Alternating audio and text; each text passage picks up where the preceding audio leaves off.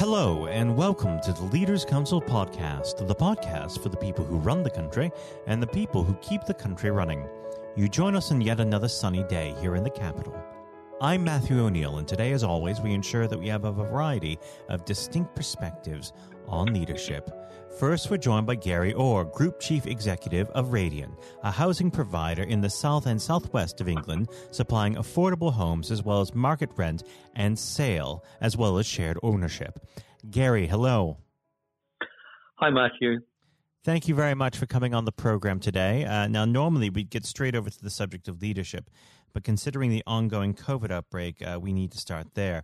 How has this affected uh, your organization? Well, initially it had a, a major impact on our organization, both as an employer and as a service provider.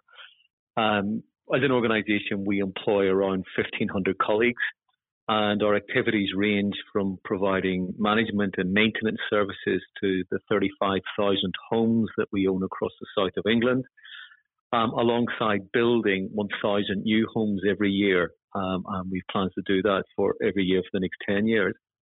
So as a consequence, we found ourselves having to close all of our construction sites down temporarily and also to completely recalibrate our business in terms of what was predominantly a workforce based in office premises. So we found ourselves having to test our infrastructure and to really redesign and recalibrate the business to accommodate a significant proportion of our workforce from home. Um, we've managed to successfully do that, and, and our, our infrastructure held up extremely well, and uh, our productivity levels returned quite quickly in terms of uh, much of aspects of the services that we deliver. Um, but that took an enormous amount of effort and dedication on behalf of colleagues across the organisation. Um, the added complication that we have and challenge was that um, we have in, in the 35,000 homes that we own, we have some 80,000 people living in our homes um, that require services, whether they be repair services or dealing with the implications of lockdown and COVID. So we find ourselves having to increasingly uh, redesign our services, which traditionally had been around sending colleagues out into the home, whether it be to carry out a repair. Um, so we really had to pare back much of our services in terms of the, our ability to go into customers' homes to carry out work or to engage with them uh, in order to provide advice and assistance during that time. Um, in addition, we obviously are an organisation that houses a wide range of people, um, people that can obviously uh, range from being able to live independent lives to those that are more vulnerable and, and require support. So we had to think very carefully and redesign services to engage the more vulnerable customers by introducing different types of services to ensure people that got meals delivered or ensured that they got advice and support or signposted in the right direction. So it was an enormous challenge, um, but we are now in a position where we have a new normality uh, and we find ourselves back to a position where the vast majority of our services are now back up and running again. Our construction sites are up and running. We're receiving handover and we're able to house new people on the waiting list or those that are seeking to buy new homes. How do you believe uh, that this current pandemic way of operating is going to affect businesses in the long term? Yeah, well, I, I certainly think that that is the case. Um, and what we are seeing is, in many ways, um, the acceleration of our thinking uh, that we had already undertaken in terms of some of our plans regarding the digitalization of our services and getting as many of our customer interactions as much as possible onto online platforms. Um, this has very much accelerated for us um, the concept of self-service, um, but also really cust- uh, the importance of customer segmentation and the ability to design, design services around those particular segments is, is, critical going forward. So, from our perspective, uh, we are at a point where we will be presenting a new proposed operating model that will be subject to board consideration in the coming weeks. And that new operating model signals a fundamental rethink around the office building, um, how we house our colleagues in a working environment, how we judge work, how we manage colleagues, how we allocate resources, how we engage with our stakeholders, and how we provide information and services to our customers. So we're really using this, uh, what was a, a, very challenging period, to accelerate much of our, uh, our ideas that were already being incubated in terms of fundamentally rethinking our relationship with our colleagues and with our customers in light of this challenge. Um, but yet, still in pursuit of ensuring that our colleagues feel highly engaged and motivated, and similarly, similarly that our customers feel that they're getting a fantastic experience and a product and service that represents value for money. So, in essence, uh, we've looked at this was an enormous challenge, but also as an opportunity to fundamentally rethink how how we provide our services going forward. Now, of course, we're here to discuss the concept of leadership. I always like to start this part of the conversation by asking the same simple question What does the word leader mean to you? Well, forgive me, I'll try and resist the temptation to give a, a classic management MBA textbook uh, response. Um, I think for me, uh, leadership is the identification of individuals and groups of people that stand out in terms of their assumption and responsibility to pursue a mission or a purpose and the ability to galvanize people, ideas, and resources in the pursuit of that mission. So, in many ways, it's uh, I look for leaders throughout my organizations. leadership for me defi- defies hierarchy and defies uh, uh, uh, situation or purely um, positional leadership, but recognizing that leaders appear in very many different ways. And you probably get a sense from my accent that I come from Northern Ireland, where I have experienced over the years the emergence of community leaders and leaders that emerge outside of hierarchy that command legitimacy, the ability to pursue reform and improvement and the betterment. So I think, in essence, my my, the distillation of all that is that I see leaders as people that, are, that galvanize people and resources in the pursuit of the improvement and betterment of a situation. Now, of course, uh, everyone has a different style of leadership. What's yours? Well, I think I try and be an adaptive leader. Um, I was, I think, uh, tremendously important, and uh, I've been quite a chief executive now for quite some time, and increasingly I recognize that it is very, very important when dealing with customers, colleagues, stakeholders that authenticity shines through and is, is present in terms of your connectivity with those those those groupings. Um, so at the heart, I think uh, authenticity is critical, and a sense of your own values and an alignment of those values in terms of the organisations and interests that that you pursue is critical. Um, I also think that um, uh, as a leader, it's important to learn from others. So picking and observing the best from others and, and, and, distilling that into your own habits and practices is key going forward. But the heart of, for me, the heart of great leadership is the ability to crystallize the mission and purpose that you share and you're in pursuit of, and the ability to uh, gather that momentum and support around you in order to make it a collective exercise. I believe in empowerment I believe the ability for others to support uh, is critical, and that there is a, a sense of connectivity and great communication necessary in any great leader that I've encountered.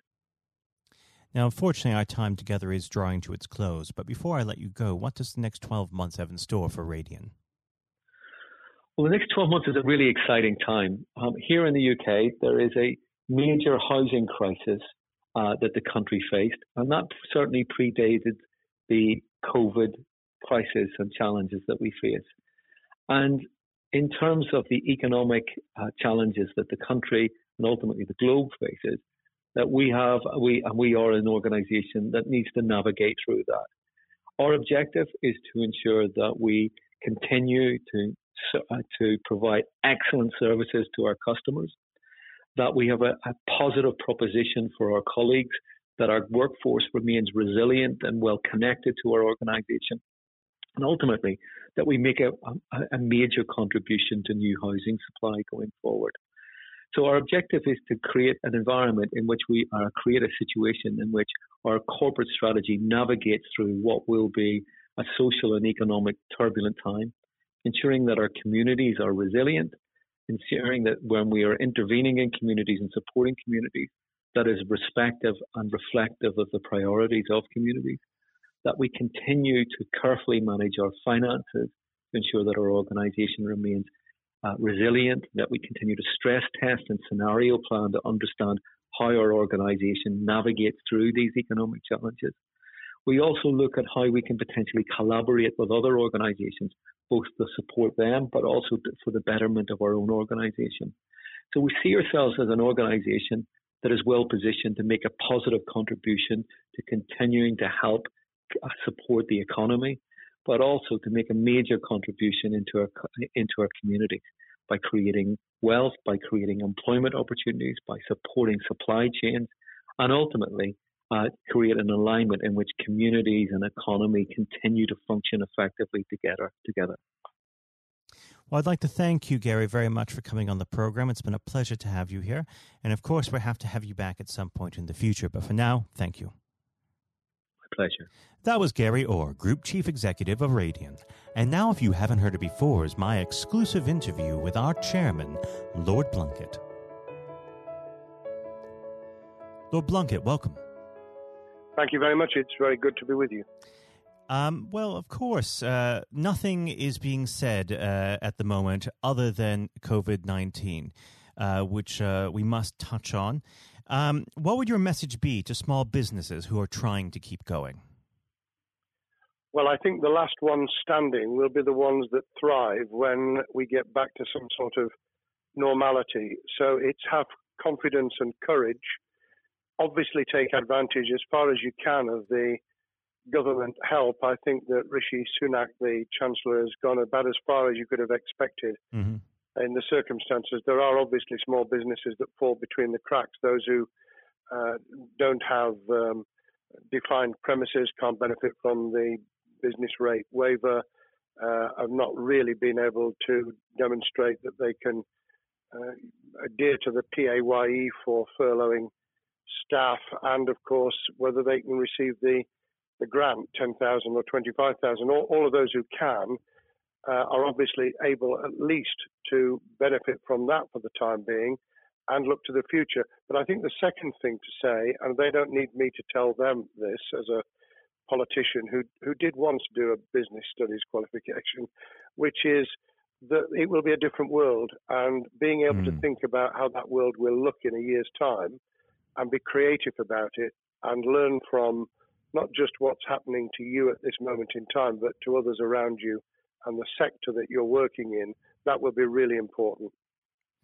Do you feel that the long term uh, effects of uh, the COVID 19 outbreak uh, will, in some ways, be positive uh, for British industry? Well, only in the sense that people are having to be creative, they're having to adjust and innovate. Therefore, they're thinking about more productive, if you like, greater productivity ways of delivering the same service or delivering the same products.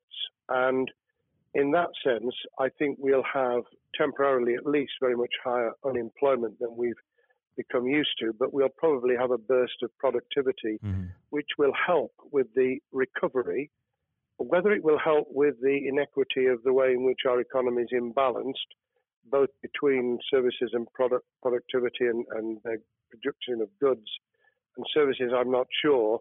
What we will need to try and do is to ensure that the geographic imbalance that exists is, as far as humanly possible, is dealt with by both uh, the entrepreneurship and innovation from the bottom up and targeted government help, which will still be needed. And we are now in the throes of the kind of borrowing that we saw back in 2008 to save the banking and economic system. We're, we're having to do that to save the whole of our productive business and mm-hmm.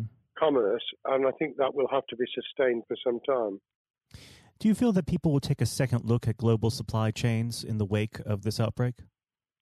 I think there's going to be much more creative ways of using local supply and linking up inside sectors much more effectively. And I hope that the Leaders' Council will be able to play a part in that in the sense that people who mm. have something in common, a synergy in terms of what they're delivering, whether it's a service or whether it's manufacturing or whatever, uh, will be able to see that there's a, a, a good outcome from n- knowing the sector better, linking with people, not just geographically, locally, but those in this country who may not have been on the radar in terms of what they produced for the supply chain. And of course, um, ensuring because there's quite a lot of fraud going on as we speak with um, people getting into cyber attacks, that they'll also take account of going into the the cybersecurity side effectively as well. The more we're online, the more people who are working from home, the more vulnerable those businesses and their supply chain become. And that's something to think about as well. How important is strong leadership at the moment? Well, I actually think that it's brought to the fore leadership in a whole range of areas from obviously government itself, and there's been ups and downs with the Prime Minister's uh, severe illness, but all the way through the public and private sector, people have, to use the jargon, stepped up. And they've shown uh, local, regional, national level the kind of leadership that Britain historically was very good at. Regrettably, we've not seen, seen the same on the international scene for mm. all kinds of reasons, uh, but maybe we will in future. So I think out of this will come experience of people who have seen an opportunity to do good, as well as seen an opportunity to provide a good uh, a service or goods, uh, including, for instance, shortages uh, for the health and social care uh, system, um, the food chain, and the like.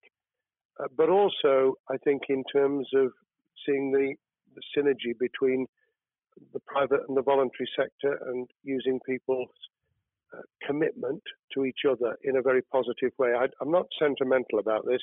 Things will revert.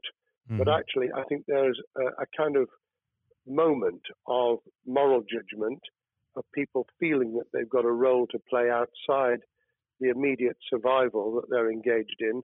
And if we can hang on to a little bit of that social responsibility, that will be a very positive outcome. Absolutely. Now, what's your broad view of how the government is responding to this? Are you broadly supportive of their measures? Well, it may surprise people to hear that, that, I have been very supportive. Of course, there's been legitimate criticisms about the speed of response on protective equipment and on issues relating to testing. But my own view is very similar to the challenge that was made to the Prime Minister of Italy when people said, why didn't you close Italy down faster? And he said, a fortnight before we did it, I would have been considered to be a madman and nobody would have agreed to do it mm. if I'd tried to move too quickly. And I, I, think that's something that we need to reflect on here in the UK. We, we may have seen the signals elsewhere uh, across the world and taken them more seriously at the time. Hindsight is a wonderful thing, but as someone who's a, uh, had his life in uh, the opposite uh, political party to the, the present government, I think that with some hiccups and mistakes, they've not done a bad job in what has been incredibly difficult circumstances. And you're absolutely right. In a in a liberal uh, democracy that we live in, it's it's very difficult for people to swallow orders given to them from government. Um, well, the the UK and um, and the US, and to some extent to the Scandinavian countries, have a very different interest, uh, history and, and, therefore interest in maintaining the freedom to decide and the persuasion and mm. consent that's required. Uh, those countries that have experienced one way or another totalitarianism over the last century have a slightly different way of coming at this. Mm. I don't want to exaggerate it, but I think that that's why getting the balance right of getting people to go along with what you want them to do in their interests as well as the nation as a whole is a sensible, proportional balance. And I think we now need to adjust to the coming out of the crisis gradually, uh, readjusting to recovery uh, in the same way. Now, something you've mentioned recently on this balance is uh, the police overreach in the enforcement of the COVID 19 uh, structures that have been put in place. What have they done right, and where have they gone too far? Well, I think that they were interpreting what was not necessarily as clear advice as it might have been for all kinds of reasons, because people were feeling their way. I think what's come out of it has been uh, a demonstration by local police services in some parts of the country that they could get people to do what was needed without the heavy hand of drones overhead mm. or people being told that they you know shouldn't be walking in the street because this was all about self isolation, not incarceration. It was about getting people not to pass the infection on to each other and therefore to provide distance rather than to make our lives a misery. Those police services that adopted that policing by consent and chivying people along did really well. Those who went over the top, I think, soon got a very substantial pushback. And one of the strengths of our democracy is that you could have that debate. People could say, I'm terribly sorry, we, we think the police force in our area has gone over the top. And that in itself is a constraint and uh, a readjustment. That, that's another strength of um, living in a country where you can have opinions and express them without actually being thought to be a fool. Now, of course, uh, the government has faced criticism uh, that they were slow to react, uh, and Boris Johnson wasn't present at the early COVID 19 COBRA meetings. Now, uh, number 10 has claimed that this is normal practice. Uh, the health secretary often chairs COBRA meetings uh, related to health. does this tally with your experience as a Secretary of State, or would you have expected the PM to be more hands on during the initial stages? I think different prime ministers do have a very different style. And Boris's style, which I think will now be considerably adjusted, was very swashbuckling. In some senses, delegating is a good thing, uh, as every leader of every business or public service knows. Those who try to pull too much into themselves end up with a massive bottleneck, uh, great uh, failure of trust and the inability of people to show what they're worth and to, to demonstrate their capability. So I, I, I'd be very wary of jumping in and saying he was wrong to delegate the essential Cobra meetings. What I was surprised about was that he didn't um, chair the first couple because mm-hmm. my experience with Tony Blair for the eight years I was in cabinet was that Tony was a great delegator, but he would get a grip to begin with, watch what the difficulties were, and then give people direction and confidence to be able to get on with it. So looking back, I think Boris himself probably thinks, God, I wish I'd spotted the signals from elsewhere in the world more rapidly and I'd just been there. However, this also raises another issue. All of us in positions of leadership need good teams around us. Mm-hmm. I think after this is over, he will be assessing those who really did step up and those who demonstrated their inadequacy. I think we'll probably end up in a year's time with a much stronger cabinet than we have today. Well, absolutely. And of course, uh, we've seen a, a significant uh, drop in the visibility of uh, certain special advisors like Dominic Cummings uh, during this uh, entire period. So it'd be interesting to see how that pans out. Um, well, now- it's certainly readjusted the role of those behind the scenes with those who should be taking the decisions having received advice. Obviously, there's been a complete transformation in the profile of experts, if I might use that term, who'd previously been denigrated. Mm-hmm. Scientists, medics, people with behavioral science uh, understanding. My only criticism was were we getting wide enough advice? Were we narrowing it too much to a couple of key centres in London. But that's because I've always been adverse to everything being London centric. I think there's great expertise, wisdom, experience out in the sticks, and uh, we should use it. Uh, rightly so. Um, now, was par- pandemic planning part of your time as a minister, particularly perhaps uh, when you were Home Secretary? Well, it was, but it was on the back of risk arising out of counter-terrorism measures. Right. Uh, I was the Home Secretary for three months when the attack took place in September 2001 on the World Trade Center and beyond.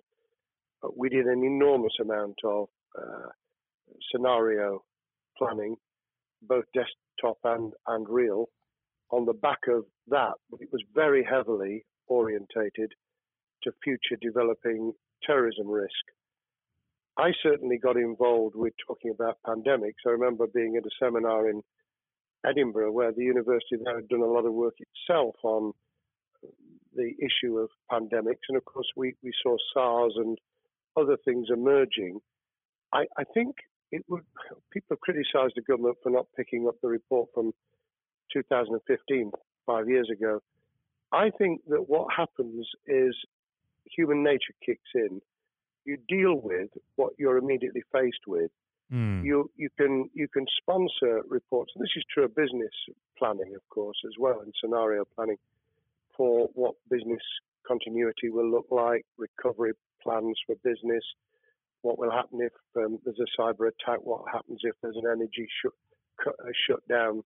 Um, these kind of things you, you can look at, but you're immediately turning your eyes to what's in front of you. And had we picked up a bit more on the danger from Ebola and SARS and what have you in the past, then we might have said, what if something hits us in the developed nations that we don't have a vaccine for, mm-hmm. that we can't immediately whisk up uh, protective materials or equipment or, for that matter, medicines that help with recovery, all of which we now see are a danger. I think this will make an enormous difference to the planning for the for the years ahead. I hope it will be widened so that we don't just look at what's happened, but very rarely do you see something exactly repeat itself. Some of the circumstances will be, but others won't. So that's why I've put emphasis in what I talk about on looking at the other virus, the cyber attack uh, scenario, mm-hmm. which could be just as dangerous in a uh, a world of just-in-time provision. One of the miracles of uh, the modern developed world, except for the very poor, has been the distribution of food. A lot of it on computerized, uh, technologically advanced systems. If that were to come down, we'd be in real trouble. So I think we need to think those sort of scenarios as well. So, have a full plan across uh, both sectors uh, biological warfare, pandemics, and uh, cyber warfare. Yes, and to do so on different levels. I think, again, thinking of thinking global but acting local, we mm. need a lot more to think about what would happen if something took shape that actually broke down those national and global chains and how we would cope. And without, uh, obviously, we've got enough fear and anxiety to last a lifetime without creating even more anxiety. We can think about those things for the future in a more rational way, I think. Now, aside from the physical uh, threat of the virus, one of the things that people are vastly worried about is the effect on uh, the economy, not just national economy, but also the world economy.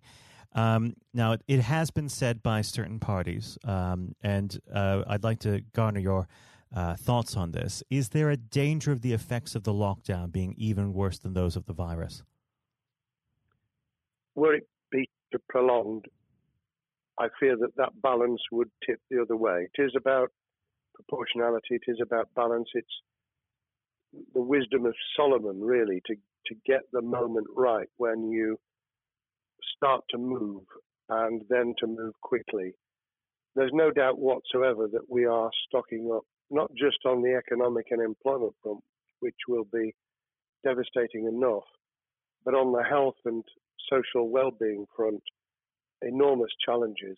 And they will need careful handling because there's a lot of people whose lives, for a variety of reasons, are at risk in the future on a scale that we've been dealing with over the, the um, immediate handling of the pandemic, concentrating really hard on those affected by COVID 19, those sadly who have died or been seriously incapacitated, that will roll over into the economic, the social, the mental health, and cultural well being of the nation. And that will need all of us to pull together as well. Absolutely. Now, do you believe the government's doing enough for business? I think that the speed of reaction once the scale of the pandemic was clear was very good. I've praised Rishi Sunak for his action. Uh, remember, a chancellor who only just come into office was planning to deliver the budget in the middle of March and has had three, at least three equivalent budgets since. I think he's handled it very well. Understandably worried now about what we're doing to our economy. The level of borrowing is sustainable because of low interest rates, but it reaches a point, of course, where it tips over so that you can't then do the kind of structural investment requirements that the government were laying out before and in the March budget. And mm-hmm. those will have their consequences as well as a planned payback over many years. I think we've learned something over the last few months. We, we needed to take immediate action. We don't want another round of austerity equivalent from 2010 through to 2019. I don't think the nation, on the back of what's happened and the challenges we have, could take that. And therefore, we need a different plan, economic plan, over a much longer period, just as we did from the Second World War all the way through to 2002 when the final American loans were paid off. Now, of course, uh, one thing that's on everyone's lips um, how much longer do you believe uh, that the lockdown can go on for? I believe that we need to be substantially back in action as an economy in June. This obviously is led in terms of places where people would meet in large numbers, having to uh, adjust to the fact that it will be longer for them. And sadly, that will involve business closures. It's why the Chancellor extended the furlough scheme to the end of June. Mm-hmm. But unless we, we get things moving in June, I think we'll run into the summer where all kinds of services and industries will have a chain reaction effect. And what happens with one will then have a major impact on another. And then you get the skittle effect where things get knocked down that you hadn't perceived were going to be affected. So I very much, if I were in government, and I always think of things in that context, what would I do if I were in government? I would be on the side from the second week in May on the side of the Hawks in terms of saying we've got to start moving and we've got to do so with the collaboration and cooperation of the public who have got the message, who did behave, who responded magnificently. Let's try and get back, perhaps, you know, doing things differently for a time, but substantially getting back to business as usual. unless we do that, then those areas that can't and wouldn't expect to be back in action immediately get pushed further into the middle of the year and the autumn, and then they become unsustainable. Now, of course, um, one of the other major developments we've had recently are the changes in the uh, the Labour Party. So, if we could just uh, speak on the Labour Party for uh, a while. Um, this might sound like uh, an obvious question, but uh, how does uh, Keir differ from Mr. Corbyn? Well, I'm biased because I believe the Labour Party um, has come out of four and a half years of a black hole of a nightmare, mm. uh, where it neither represented a, a, a uh, credible opposition nor uh, an electable government, and the combination was to let those who supported the Labour Party and needed some of its policies uh, let them down very badly. Sir Keir Starmer both is a highly intelligent uh, professional lawyer who, as Director of Public Prosecutions, led the service well, uh, had to take difficult decisions at a time of austerity, understands the world beyond Labour members, but has been able to do business with those who originally supported Jeremy Corbyn mm-hmm. and was able to command support from them. His creation of a balanced shadow ministerial team has been very encouraging. Um, I, I, supported Lisa Nandy, who he's made shadow foreign secretary, because I thought she understood the north of England and um, the uh, the disaffected uh, Labour former Labour voters, but I believe that Keir has taken on board those who have something really sensible to offer, and I believe he will be both a, a great leader of the opposition. More importantly, he will then present himself as a credible alternative prime minister, and all governments need an alternative government at their shoulder. Mm. Uh, it was true of us from 97, and it took the Conservatives some time to recover and to get to that position, but they did, and the Labour Party will, and that's crucial for our democracy. All of us need to understand and appreciate that a living, breathing, functioning democracy requires uh, a credible, confident, and uh, in many ways uh, supportable opposition as well as a government that we clearly want to do well because none of us want, as we didn't with the COVID crisis, none of us want the government to fail. We want to see our economy recover. We want our social well-being to t- be taken into account. We want to overcome deep-seated inequality and poverty, and we want to do it with enterprise and entrepreneurship and business playing their role, and that is about leadership nationally, locally, in the private and the public sector. People with ideas, with confidence, with the ability to pull teams around them. Above all, to have some idea of what it is they want to achieve and a very good idea as to how to achieve it.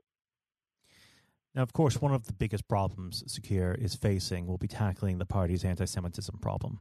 Uh, there has been a recent internal report that has been quite damning. Uh, what's your response uh, to that report, and what does Sir Keir need to do in response? Well, there are two reports. One, which is being produced by the Equality and Human Rights Commission, uh, which he will, and has already indicated, will implement in full. The second was a leaked report put together by the supporters of Jeremy Corbyn, 800 pages of private uh, interchanges on social media, which he has, uh, Keir Starmer set up an investigation to identify uh, who did it, who leaked it, what the content was, does it have any salience and lessons for us, and where necessary, action will be taken. So I hope that uh, as he moved very quickly to reassure the Jewish community, so he will be able to take the necessary steps to back up that reassurance with the kind of actions that says that this was a blight on a historic great political party that all us, all of us were ashamed of. We've been able to put that behind us and to move on to facing the future with confidence. What's the one king, uh, key thing that Sir Keir needs to do to restore Labour as an election winning party? I think Sir Keir Starmer's major challenge is to convince sceptical voters that Labour has not only reverted to a party that they can support because they can see it acting, developing, presenting as a credible alternative government, mm-hmm.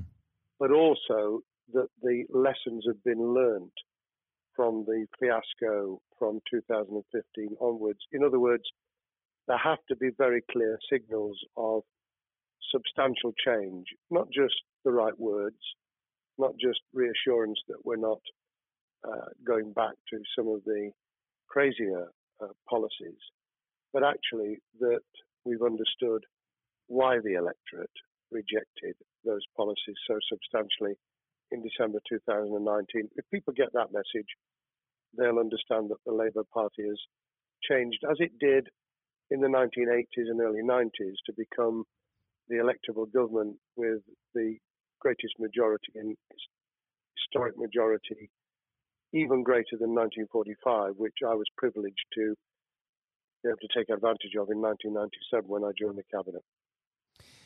Now, I know what your answer is going to be to this question, but uh, indulge me. Um, do you think Keir has what it takes to be PM? Yes, I do. I think he has the background, he has the experience, he has the professionalism, he has the forensic uh, mindset, and he has the confidence to have put a team around him which will ensure that it will work. And those elements are true of all leaders. Ideas, the ability to build a team, to have confidence in that team, uh, and to be able to demonstrate leadership in practice, sometimes at the most difficult times. And, you know, the Leaders' Council, those sharing their thoughts with uh, uh, the kind of thing that we're doing now uh, with uh, a podcast, but also joining us in linking up in that network of people who can support and help each other and learn from mm-hmm. each other. That is what needs to be done in politics as it needs to be done in business. Thank well, you very much indeed, Matthew. Well, really thank you for coming on the uh, the program. It's been a, an absolute pleasure, and I look forward to speaking with you again. Thank you very much, and good luck to all those listening in what has been a nightmare scenario. Good luck for the future. Have courage, have confidence, and yes, listen to those who know more about business than I ever will. Thank you, Lord Blunkett. Thank you. This has been the Leaders Council podcast. Thank you for celebrating excellence in leadership with us. I have been your host, Matthew O'Neill. Until next time, goodbye. Thank you for listening to our podcast. The views expressed within the podcast do not reflect the views of the Leaders Council of Great Britain and Northern Ireland, its parent company, or subsidiaries, members of staff, other guests, or any other person therein associated.